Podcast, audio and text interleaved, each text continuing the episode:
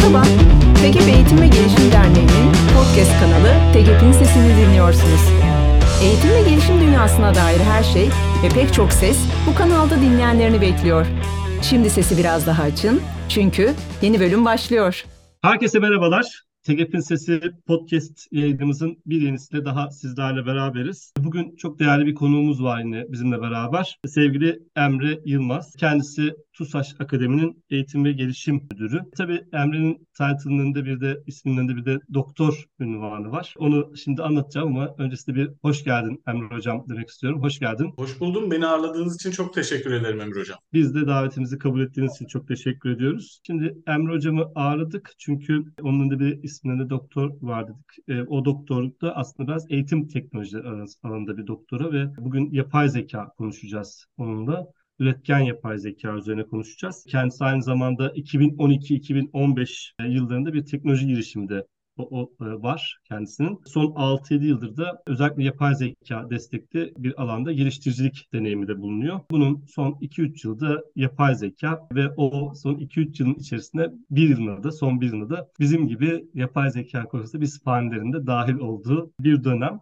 e, kendisi biz aynı zamanda TEGİP'in e, son zirvesinde Me, Myself and AI başlı konuşmasıyla dinlemiştik ve zirvenin çok sevilen konuşmalarından biri olmuştu. Biz de bu vesileyle podcast'e davet edelim ve kendisini daha detaylı orada anlattığını biraz daha hem kalıcı hale getirip hem de birkaç konuda detaylandıralım istedik. Ee, hazırsanız başlayalım hocam. Ben hazırım, bekliyorum. Peki, o zaman ben ilk sorumu şöyle sormak istiyorum. Şimdi öğrenme sorumluluğu ve yapay zekanın katkısı başlığında bir sorum olacak öncelikle. Öğrenme sorumluluğu deyince genelde böyle pandeminin hemen sonrasında böyle öğrenme sorumluluğu kişide ve uçtan uca her şeyi kişi yapsın gibi anlaşılabiliyor bazen. İşte e, eğitim ihtiyacını da kişi kendisi belirlesin, eğitim e, analizini de yapsın, ölçme değerlendirmesini de yapsın, eğitim kaynağını da kendisi bulsun, her şeyi yapsın anlaşılıyor. Şimdi son dönemde bunun yeni versiyonunda üretken yapay zeka ile beraber işte yapay zeka var, gitsin insanlar onunla sohbet etsin, öğrensin diyorlar. İlk sorun bu. Böyle bir şey mümkün mü? Öğrenme sorumluluğunu yapay zeka ile beraber tamamen bireye bu şekilde verebilir miyiz? Şimdi uzun bir tiradın sonunda vereceğim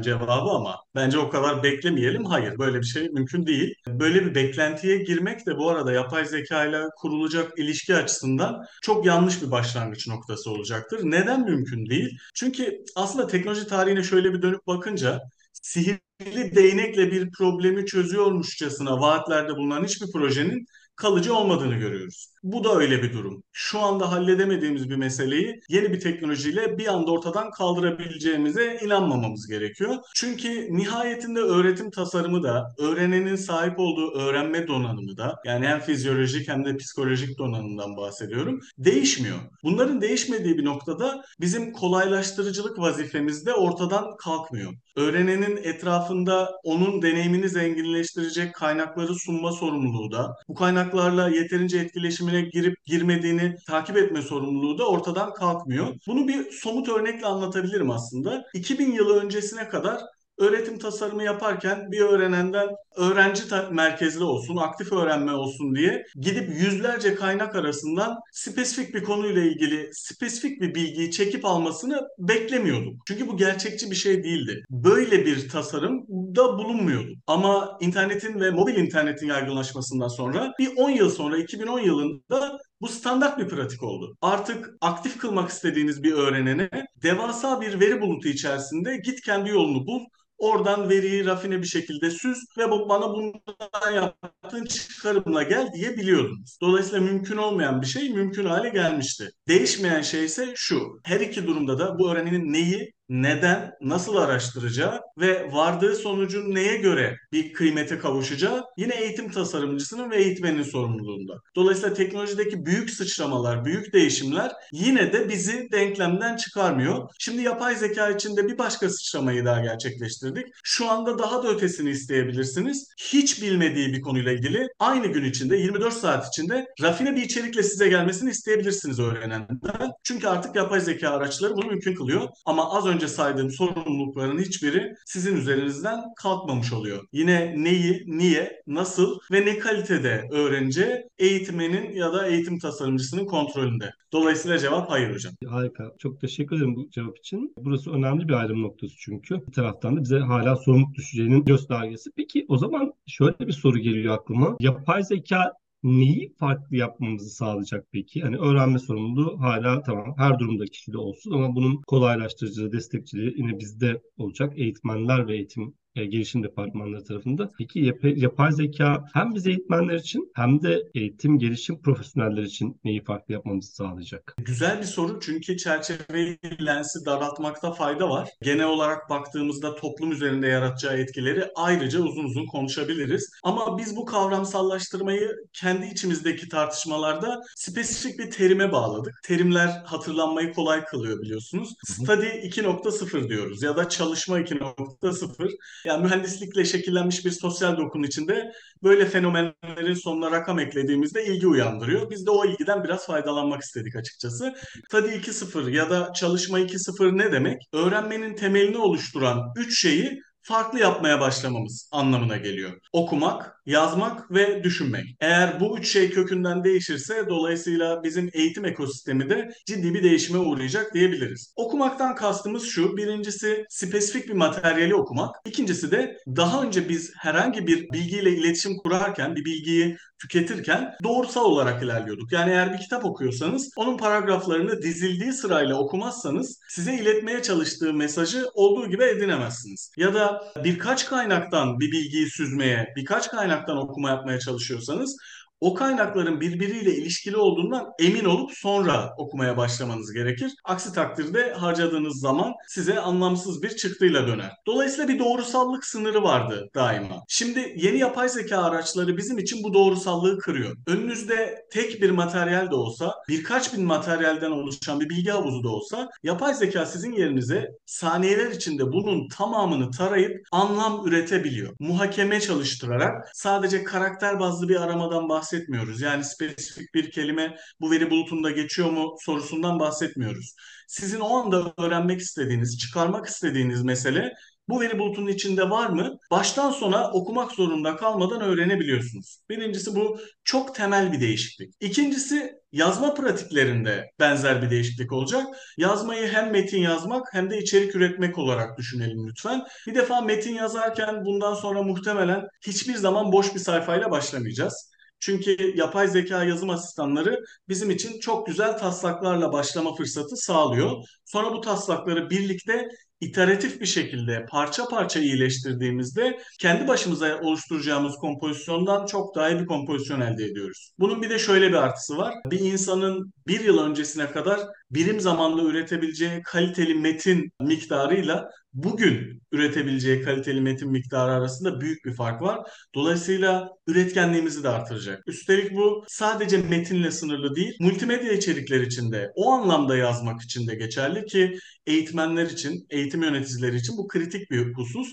İçerik üretirken de düne kadar farklı farklı birçok uzmanlık gerektiren multimedya tasarımlar bugün artık yapay zekanın yardımıyla çok daha pratik ve bir uzmanlık serisinden, bir uzmanlaşma sürecinden geçmeden oluşturabileceğiniz kadar pratik hale geldi. Benim sevdiğim güzel bir motto, bir önerme var burada. İçerik üretmek sizi güçlü kılar. Çünkü anlatmak istediğiniz derdi, vermek istediğiniz mesajı en iyi siz bilirsiniz. Ama eğer bir içerik üreticisi değilseniz başkalarının ürettiği içerikleri derlemek, sıraya koymak, onlarla hemfikir olmak ya da reddetmek durumundasınız. Yani reaktif olmak durumundasınız. Yeni durum bizi proaktif olmaya çağırıyor. Çünkü kendi içeriğinizi üretmek hiç olmadığı kadar kolay ve bu kabiliyete sahip olmak eğitmeni de, öğreneni de tamamıyla başka pozisyonlara koyuyor. Üçüncüsü ve belki en önemlisi de düşünme tarafı. Eğer okumanız değişiyorsa, yazmanız değişiyorsa bu ikisi arasında ilişki kurma tarzınızın değişmesi de kaçınılmaz. Ya bir problem çözme sürecinde dün elinizdeki araçlarla hem bunlar fiziksel araçlar hem de bilişsel araçları kastediyorum. Bugün sahip olduğunuz araçlar farklıysa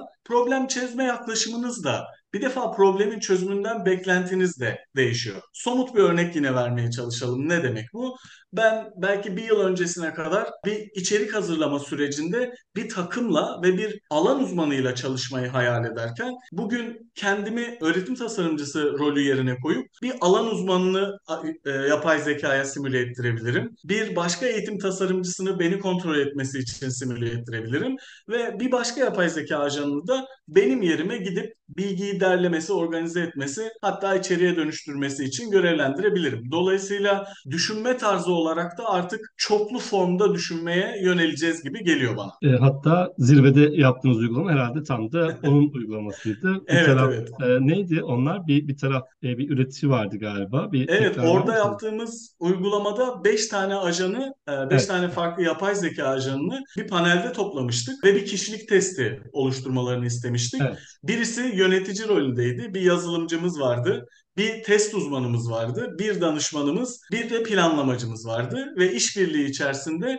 o problemi çözmeye çalışıyorlardı. Aslında hatırlattığınız çok güzel oldu. Tam da bu zihniyetten, bu yaklaşımdan bahsediyorum. Artık kendinizi tek bir rolde ve kendi birikiminizle sınırlı düşünmek zorunda değilsiniz.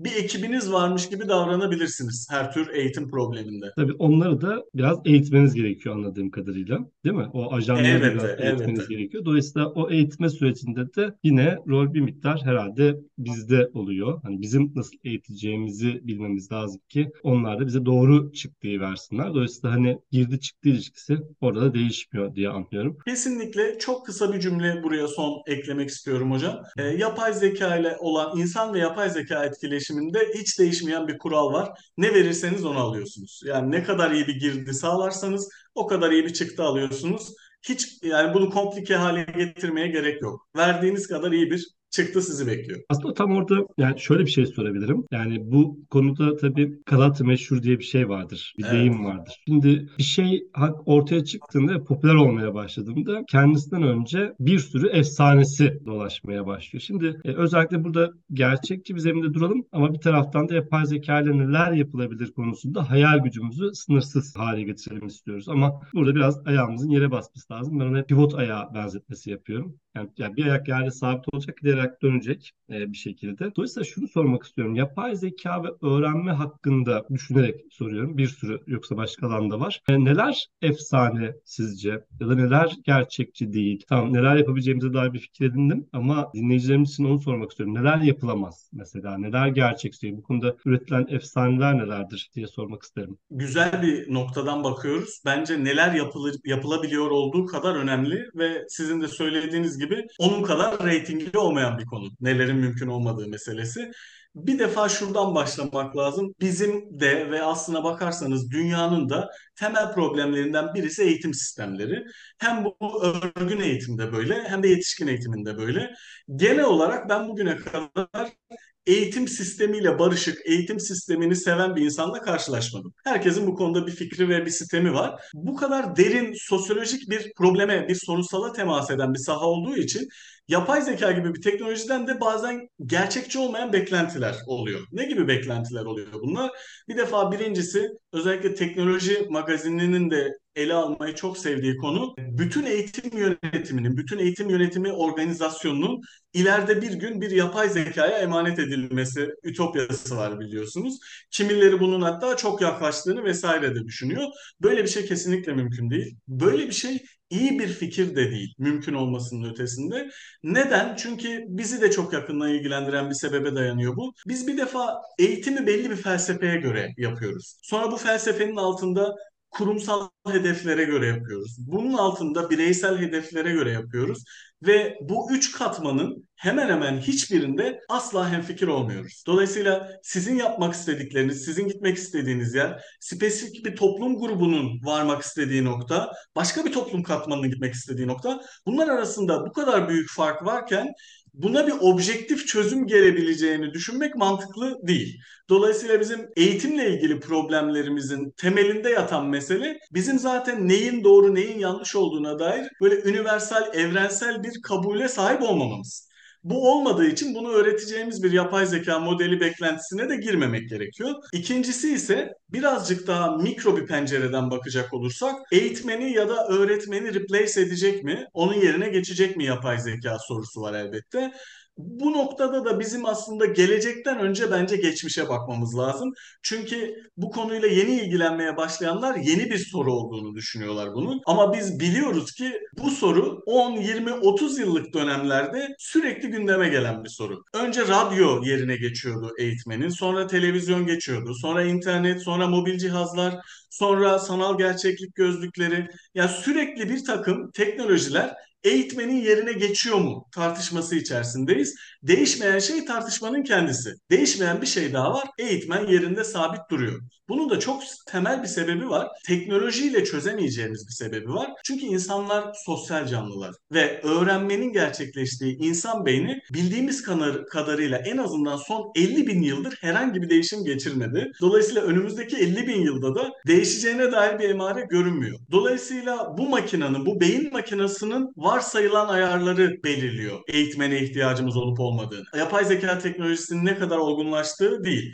Çünkü e, sizin bahsettiğiniz bizim TEGEP demosunda da benim kendi dijital ikizimle böyle keyifli bir sohbetim vardı. O sohbetin aslında vermeye çalıştığı mesajlardan birisi de şuydu. İnsanla insana benzemeye çalışanı o kadar iyi ayırt ediyor ki insan beyni. Yani bu konuda ne kadar mükemmeliyetçi olursanız olun hayatta kalmak için temel bir beceri. Karşınızdakinin insan olup olmadığını, sizin hakkınızda ne düşünüp düşünmediğini bilmek hayati bir beceri ve beynimiz binlerce yıl boyunca bu konuda mükemmelleşmiş bir cihaz. Dolayısıyla eğitmenin size geçirdiği sözlü olmayan, görsel, işitsel, hissiyata dayalı bazı mesajlar yapay zeka ile geçirilmesi mümkün olmayan mesajlar. Bir de son olarak şöyle bir boyut var. Evet gerçekten çok güçlü bir teknoloji şu an elimizde ve her geçen günde daha güçlü hale geliyor. Görünen o ki en azından bir 5 yıl daha da bu trend devam edecek. Bazen belli tıkanmalar yaşıyoruz teknolojik gelişmelerde bir sonraki sıçramaya kadar.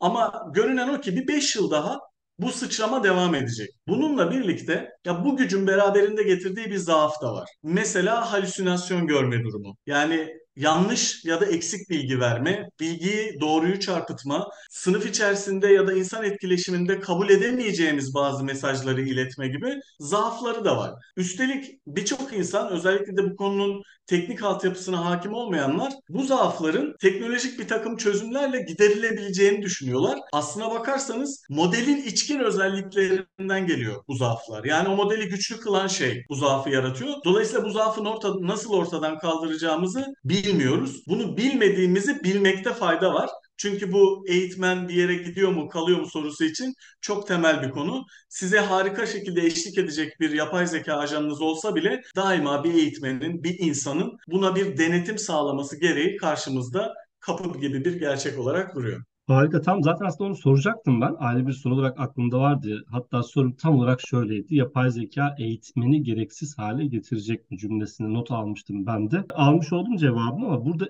bir şey böyle altını çizdim. Tabii birincisi eğitim felsefesinden hareket ediyor olmamız. Benim Harry'nin 21. yüzyıla 21 ders kitabında da özellikle çok altın çizdiğim yerlerden bir tanesiydi. Önümüzdeki dönemde daha çok felsefe mezununa ihtiyacımız var. Çünkü yapay zeka ile beraber bazı felsefi tartışmaları daha çok yapmamız gerekecekti. Senin söylediklerinden bir onun altına çizme ihtiyacı duydum. Dolayısıyla bir dönem üniversitelerde kapatılmış olan eğitim felsefesi bölümlerinin belki yeniden açılması lazım. Bazı okullarda 3-4 yıl önce yapıldı, yapılmadı sonra karıştı o işler. İkincisi tabii bu eğitmen gereksiz hale gelecek mi? Yapay zeka gereksiz hale getirecek mi konusu benim de bu hafta bu podcast'i kaydettiğimiz hafta üzerinde çok düşündüğüm bir konuydu. Eğer eğitmenin nasıl konumladığımızla da alakalı galiba. Çünkü eğitmene bilgi veren bir şey olarak sadece konumlarsak orada evet bir gereksizleşme olasılığı var. E, çünkü bilgi vermek noktasında belki gerek olmayacak eğitmene ama eğitmenin işlevi zaten bu değil. Yani o yüzden o kaseti geriye sarmak kısmına bir de böyle bir ek yapmak istedim. Acaba dün de eğitmenin işlevi sadece bilgi vermek miydi? Eğer öyle değilse eğitmenin işlevi de değişmeyecek o sosyolojik yapı vesaireyle beraber. Peki tam aslında burada bir sorum şu olacak. Bir sorum daha vardı ama oraya gelmeden önce Bu kurumsal şirketlerin yapay zeka dönüşümü ve entegrasyonu konusunda nasıl davranmaları gerekiyor? Özellikle bu reskill ve upskill e, çok konuşulan e, ve e, hepimizin hem insan kaynakları tarafından hem eğitim gelişim departmanları tarafında çok gündemimizde olan konular. Biraz bu konuda da yorumlarını duymak isterim. Bu bizim de e, sektördeki herkes gibi şu anda sıcak gündemlerimizden bir tanesi. Hem bir yandan bir çözüm geliştirmeye çalışıyoruz, bir yandan çözüm çerçevesi geliştirmeye çalışıyoruz aslına bakarsan. Yani hem kendi problemlerimizi çözmeye çalışıyoruz ama bir yandan da bütün dünyayla birlikte bunun referansı ne olabilir ona bakıyoruz. Çünkü biz diğer işlerimizi eğitim meselesi oldukça köklü, oturmuş bir disiplin olduğu için bir takım referanslara bakarak kendi çözümlerimizi adapte ediyoruz. Burada enteresan durumlardan bir tanesi yapay zeka veya üretken yapay zeka yani lensi nereye koyarsanız koyun bir kuruma nasıl adapte edilir, kurumu nasıl dönüştürür bununla ilgili elimizde bir handbook, bir referans kitap, geniş bir literatür, bu konuda uzmanlığını kanıtlamış yüzlerce isim yok. Dolayısıyla şu anda garip bir başlangıç noktasında bütün dünyayla eşit yerdeyiz. Herkes bu sorunun cevabını arıyor. Ben naçizane bu cevap arayışı içerisinde kendimce önde gittiğini gördüğüm bazı yaklaşımları destekliyorum. Soruyu da ona göre cevaplamaya çalışacağım. Bence bir numaralı konu bir an önce harekete geçmek. Kesinlikle bir an önce harekete geçmek. Çünkü teknolojiyi takip etme meselesi çok oturmuş ama çok sorunlu bir bakış açısı. Biz buna üretken yapay zekanın teknik tarafında the yet mindset diyoruz. Çünkü bu teknoloji öyle sıra dışı bir teknoloji ki neyin mümkün olup neyin mümkün olmadığına dair geliştirenlerin de bir fikri yok. O yüzden henüz bakış açısıyla bakıyoruz ben size herhangi bir teknoloji önerecek olsam spesifik bir konu için, diyelim video prodüksiyon için, diyelim bir ERP altyapısı olarak, bir mühendislik yazılımı olarak size vereceğim bazı benchmarklar olur ve derim ki şu yeteneklere sahip ve şu sınırlıklara sahip. Bu çerçeve içerisinde kendinizi konumlandırın. Şu an bilmiyorum. Ben bu, bu başlangıç ve bitiş noktasını bilmiyorum ve her gün değişiyor. Hal böyle olunca yapay zeka teknolojilerini yakından takip etme mindsetini kenara bırakıp yapay zeka teknolojilerini kullanma mindsetine geçmek lazım. Ve şu hiç önemli değil. Ben bunu kendi şahsi hayatımda da bizim TUSAŞ Akademi'deki deneyimimizde de realde de gördüm. Realize de oldu bu fikir. Siz bir noktadan tutup hayatınızda belli bir yerde bunu e, gerçekten değer üretmek için kullanmaya başladığınızda onun daha yenisi, daha gelişmiş versiyonu, daha kuvvetli bir platformun ortaya çıkması o kadar da büyük bir problem olmuyor. Bu sizin için tersine fırsat oluyor ilerleyen dönemde. Ama öte yandan bakalım görelim ya da daha iyisi varmış şu sahada da kullanılıyormuş tartışmalarının bir sonu yok.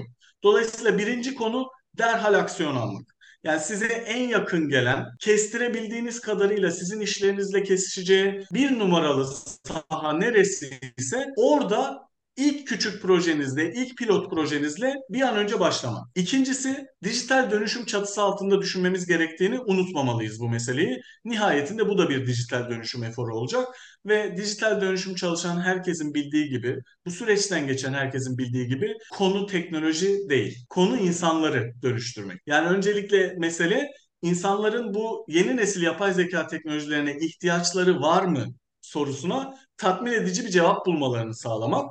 Sonra peki ihtiyacımız var bunu gerçekleştirecek yetkinliklere sahip bir cevap bulmalarını sağlamak. Eğer insanlar bunun gereğine inanır ve geleceklerine dair özgüven sahibi olurlarsa sonra teknolojiyi kullanabiliriz. Sonrasında X dil modelini mi kullanalım, Y görsel üreticisini mi kullanalım, hangi hizmet sağlayıcıyla hangi danışmanla çalışalım bu sonraki mesele. Dolayısıyla bu aslında kurumsal akademilere de pek çok farklı teknolojik devrimde olduğu gibi önemli bir spot ışığı da sağlıyor. Zaman zaman kurumsal akademiler maalesef organizasyonlar içinde hak ettikleri yeri ve önemi göremeyebiliyorlar. Fakat bunun gibi büyük ölçekli değişimlerde ister istemez top bizim sahamıza geliyor. Çünkü insanların buna adaptasyonu hem değişim yönetimi açısından hem de sizin söylediğiniz gibi reskilling, upskilling gerekleri açısından tamamıyla bir kurumsal eğitim projesi anlamına geliyor. Üçüncü mesele dolayısıyla insan unsurundan sonra bunun hayata geçirilmesinin iteratif bir mesele olduğunu unutmamak. Çünkü e, çok yeni keşfettiğimiz bir şey, herkesle birlikte keşfettiğimiz, referansı olmayan bir şey. Bu nedenle yaptığımız çalışmaları, ortaya çıkardığımız sonuçları olumlu ya da olumsuz elde edilen bulgularla beraber kurum içerisinde yaygınlaştırmak başka birçok projeye göre daha kritik. Çünkü diğer projelerde genellikle neyle muhatap olduğumuzu biliyoruz. İnsanlar bu konuda sıfır noktasında değiller. Elbette orada da bilginin yayılımı önemli ama kritikliği kesinlikle yapay zeka projeleri kadar yüksek değil. Çünkü eğer bir grup ya da bir pilot çalışma istenen sonucu vermediyse bunu derhal kurum içerisinde paylaşmak ve başka bir rotaya gitmek için önümüzde eşsiz bir fırsat var. Çünkü herkesle birlikte keşfediyoruz. Son olarak da biraz uzun bir yanıt oldu burada ama hepsini toparlayan iki cümle söylemek istiyorum. Birincisi hızlı, hemen insanlarla bugün harekete geçmek.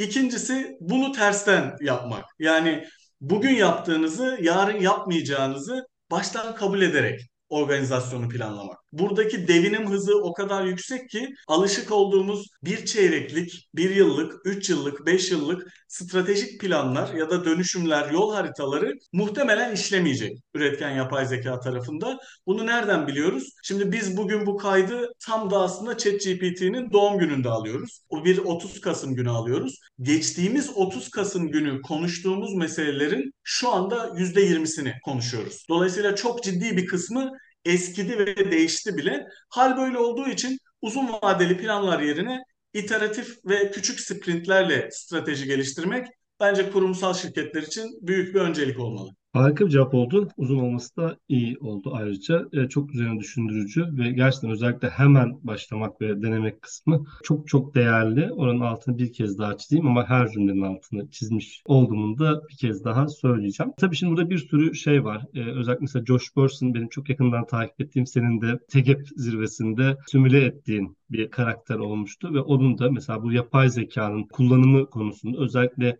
yetkinlik ihtiyaçlarının, yetenek açıklarının belirlenmesi konusunda çok hızlandırıcı olabileceğini söylüyor. Bunu sadece hani o kadar çok aslında hayatımızı kolaylaştıracak alan var ki hemen başlayın kısmında bir hani ama buradan başlayalım kısmında bir destek olsun diye söylemek istedim. Aslında sorularım arasında yoktu ama bir şey daha e, merak ettim az önce. Sen bir miktar cevap vermiş oldun. E, şimdi yapay zeka aynı zamanda gerçek ve gerçek olmayan arasındaki ayrımları da tartışmalı hale getirdi. Bugün örneğin teyit.org'da bir yazı vardı. Bu bir balık çalan bir kedinin yakalanma hikayesi Instagram'da bugün popüler oldu, sosyal medyada popüler oldu. Ve teyit.org'da bunun nasıl yapay zeka tarafından üretildiğini anlayabilirsiniz diye bir paylaşım gördüm. Dolayısıyla yapay zeka ile beraber bir de yapay zekanın ürettiklerinin nasıl gerçek olmadığı konusu var ya da gerçek olup olmadığı konusu var. Bunu anlama konusu var. Çünkü bunun bir ucu içerik üretimi ise o kadar çok sorun olmayabilir. Hani birileri yapay zekanın yaptığı üretimi ben yaptım diyebilir. Sorun değil biz katkıya bakarız. Ama tam ters tarafta işte ne bileyim ahlaki, etik e, ya da suçlayıcı belki çocuklar için e, daha kötü sonuçlar olabilen, işte insanları kötü durumlara düşürebilecek olan, işin içerisinde şantaj, tehdit vesaire gibi unsurlara gidebilecek olan çok tehlikeli bir alan da var aslında. Belki burada bir iki cümle hani dikkat etmemiz gereken neler var diye duymak isterim. Bu tür şeylerle karşılaşan ve karşılaşacak olan dinleyicilerimiz için. Çok güzel bir son parantez oldu bence. Çünkü bildiğimizi sandığımız şeyler bizim için bilmediklerimize göre daha büyük tehlike yaratıyor. Malum bu da tam öyle bir şey. Yani insanların büyük çoğunluğu bildiğini ve anladığını zannediyor buradaki tehlikenin boyutunu. Ama tehlikenin boyutu çok daha büyük. Yani karşılaştığımız birkaç küçük örneğin ötesinde bu meselenin seri üretime dönüştüğü, bu meselenin takip edilemez bir hal aldığı noktada ne yapacağımızı şimdiden planlamak lazım. Temel farklılık şu, internetin yaygınlaşmasıyla, mobil cihazların yaygınlaşmasıyla bilginin demokratikleşmesi tarihte hiç görülmeyen bir ölçeğe ulaşmıştı. Yani kürenin her yerinden envai çeşit bilgiye erişmek mümkün olmuştu. Bunun muhteşem getirileri olduğu gibi korkunç bir dezon, dezenformasyon dünyasına uyandığımızı da fark ettik bir müddet sonra. Yani şu anda sosyal medyada gördüğümüz, paylaşılan, konuşulan meselelerin ne kadarının gerçek olup olmadığına dair artık 10 yıllık bir tecrübeyle bir fikrimiz var. Fakat fikrimiz olmayan nokta yapay zekanın bunu bambaşka bir boyuta, bambaşka bir katmana taşıyacağı. Neden başka bir katman? Çünkü sadece ham bilgi üretmiyor yapay zeka ve bu çok tehlikeli. Ham bilgiyi doğrudan doğruyu yanlıştan ayırt etmek daha kolay. Mesela teyit örneğindeki gibi fact checking yapan, bu işi yapan insanlar yetiştirmek ve en azından işte ise onların referansına güvenmek şansımız var. Yapay zekanın kattığı problematik durum muhakeme ve çıkarımlar da içeren maalesef çıktılar veriyor olması. Dolayısıyla bunlar görüşe dönüşüyor bir noktadan sonra. Yani o meselenin aslı objektif olarak öyle değil diyemeyeceğiniz konularda da söz söylemeye başladı makineler. Makineler bugüne kadar insanlar ne söylediyse onu tekrar ediyorlardı. Yani onu söyleyen daima bir insandı edebiliyordunuz. Şimdi bugün hem metin hem ses hem tarafında içerisine yorum katılmış ve özellikle görsel ve ses tarafında otantik veriye fazlasıyla benzeyen çıktılar üretebiliyoruz. Kötü tarafı işin henüz bu ürettiğimiz çıktıları otantik olanlardan ayırt edecek teknolojiyi aynı olgunluğa ulaştıramadık. Taklit konusunda çok ileri gittik ama taklidi tespit konusunda çok daha geriden geliyoruz. Mesela Intel'in bu konuda çok önemli bir çalışması var. Hatta ben de çok burada takip ediyorum. Bir Türk bilim kadını anlamak için onlar bir platform geliştiriyorlar ama bu kullanıcıyla buluşacağı, ne kadar etkili olacağını bilmiyoruz. Bu ne demek? Gördüğümüz şeylere bugüne kadar %15, %20 temkin payıyla yaklaşıyorsak Bundan sonra yaklaşık olarak %50 ile bakmamız gerekiyor. Ve biz dahi örneğin sen bunu çok yapıyorsun. Birçok video kaydediyorsun, içerik kaydediyorsun. Hepimiz artık içerikle örülü bir dünyada yaşıyoruz. Belki içeriklerimizi imza benzeri mühürlerle mühürlemek zorunda kalacağız önümüzdeki dönemde. Gerek yazılı, gerek sesle, işitsel, gerek görsel içerikleri. Çünkü başka türlü açıkçası ayırt edemiyoruz ve işin kötü yanı bir de sizin ve bizim gibi bu konuyu dert edinmiş konuşan insanların dışında hayatının odak noktasında bunun olmadığı yüz milyonlarca insan var. Yani bütün meselesi yapay zekanın geldiği noktada olmayan yüz milyonlarca insan var sosyal medyada, telefon vasıtasıyla bu insanların nasıl zarara uğratıldığını geçtiğimiz 20 yılda gördük. Büyük problemler oluştu. İşte dolandırıcılıklar, taciz meselesi, cyberbullying vesaire. Şimdi tüm bunların daha gerçekçi araçlarla yapılacağını düşününce belki en önemli noktalardan biri özellikle de gelişim çağındaki çocuk ve gençlerden başlayarak bir de bu konuya maalesef birazcık daha savunmasız durumdaki yaşı ilerlemiş nesli de önceliklendirerek insanların dikkatini buraya çekmek gerekiyor. Şimdi yavaş yavaş böyle işte benim babam ve onun neslinde küçük küçük oluşmaya başladı. Yani internette söylediğimiz şeylerin bir sonucu var. Yani bunlar bir anlama geliyor. Bunlar uzay boşluğuna gitmiyorlar. Bunlar benim için olumlu olumsuz sonuçlar yaratabiliyorlar. Daha yeni oluşmaya başladı. Yani biz 10 yıldır yaşıyoruz bu realiteyi. Daha yeni yeni bu refleks oluşmaya başladı. Yapay zeka tarafında da bu refleksin oluşması için hem PTK'lara büyük iş düşüyor. Bir yandan bu işi promote ettiğimiz gibi buna nasıl buna karşı defans alma gereği üzerine de kesinlikle bence efor harcanması gerekiyor. Harika bir cevap oldu. Özellikle şey kısmını düşüneceğim. Ve tabii bizim gibi içerik üreten hem yazıda hem görsel içerik üreten insanların galiba hani demiştik ya ne verirsek onu alıyoruz yapay zekada aynı zamanda bir risk de barındırıyor bizim gibi çok fazla görsel ve ses ve yazı kanalıyla içerik üreten insanın taklit edilme olasılıkları da ve taklit edildiklerinde gerçeğinin ayırt edilmesinin zor olma olasılığı da daha zor hale geliyor. Dolayısıyla herhalde burada bir vurgu belki eleştirel düşünme kaslarının daha fazla çalıştırılması, eyleme geçmeden önce düşünme ve bir tepki vermeden önce biraz daha fazla düşünme ve sorgulama kaslarını vurgulayabiliriz. Valla tadıma doyum olmaz harika bir sohbet oldu. Şimdi neresinden nasıl bitirsem bile, bilemediğim bir sohbet oldu. Ee, ben zaten hem daha önce seni en noktada bir söyleşte dinlemiştim, doyamamıştım. Tek hep zirvede dinledim, doyamadım ve e, şimdi de doyamadım. Her defasında çok şey öğreniyorum. Ağzına sağlık. O yüzden dinleyicilerimizin de çok şey öğreneceğine inandığım bir podcast oldu ve çok şey öğrenmenin ötesinde çok şeyi sorgulayacakları bir podcast oldu bence. Kayıt oldu. Evet bugün de tam tesadüf hiç öyle planlamadık ama ChatGPT'nin de doğum günü olarak birinci yıldırım olarak kutlanan bir günde yaptı bu kaydı. E, o da güzel bir tesadüf oldu. Şimdi son olarak senden bir şöyle bir şey rica edeceğim. Kısa bir cevap. Bizim geleneksel bir sorumuz bu. Eğer bütün bu konuştuklarımızı bir pasta olarak düşünsek bu pastanın üç tane olmazsa olmaz malzemesi ne olurdu diye bir geleneksel soru sorayım sana. Ne dersin? Ya bugün bugün konuştuklarımızı üç katmana bölseydik en alta en büyük katman olarak e, soru ve sorgu meselesini koyardım. Çünkü dönüp dolaşıp aynı yere geldik. Kaliteli soru, kaliteli cevap. Kaliteli e, etkileşim için de kaliteli soru gerekiyor. Dolayısıyla e, senin bıraktığın yerden tamamlayayım. İlk katman doğru soruları sormak. İkinci katman dikkatli olmak kesinlikle. Çünkü tıpkı bir spor arabası kullanmak gibi bu. Muhteşem bir makine var. Emrinize amade ama çok dikkatli olmanız gerekiyor.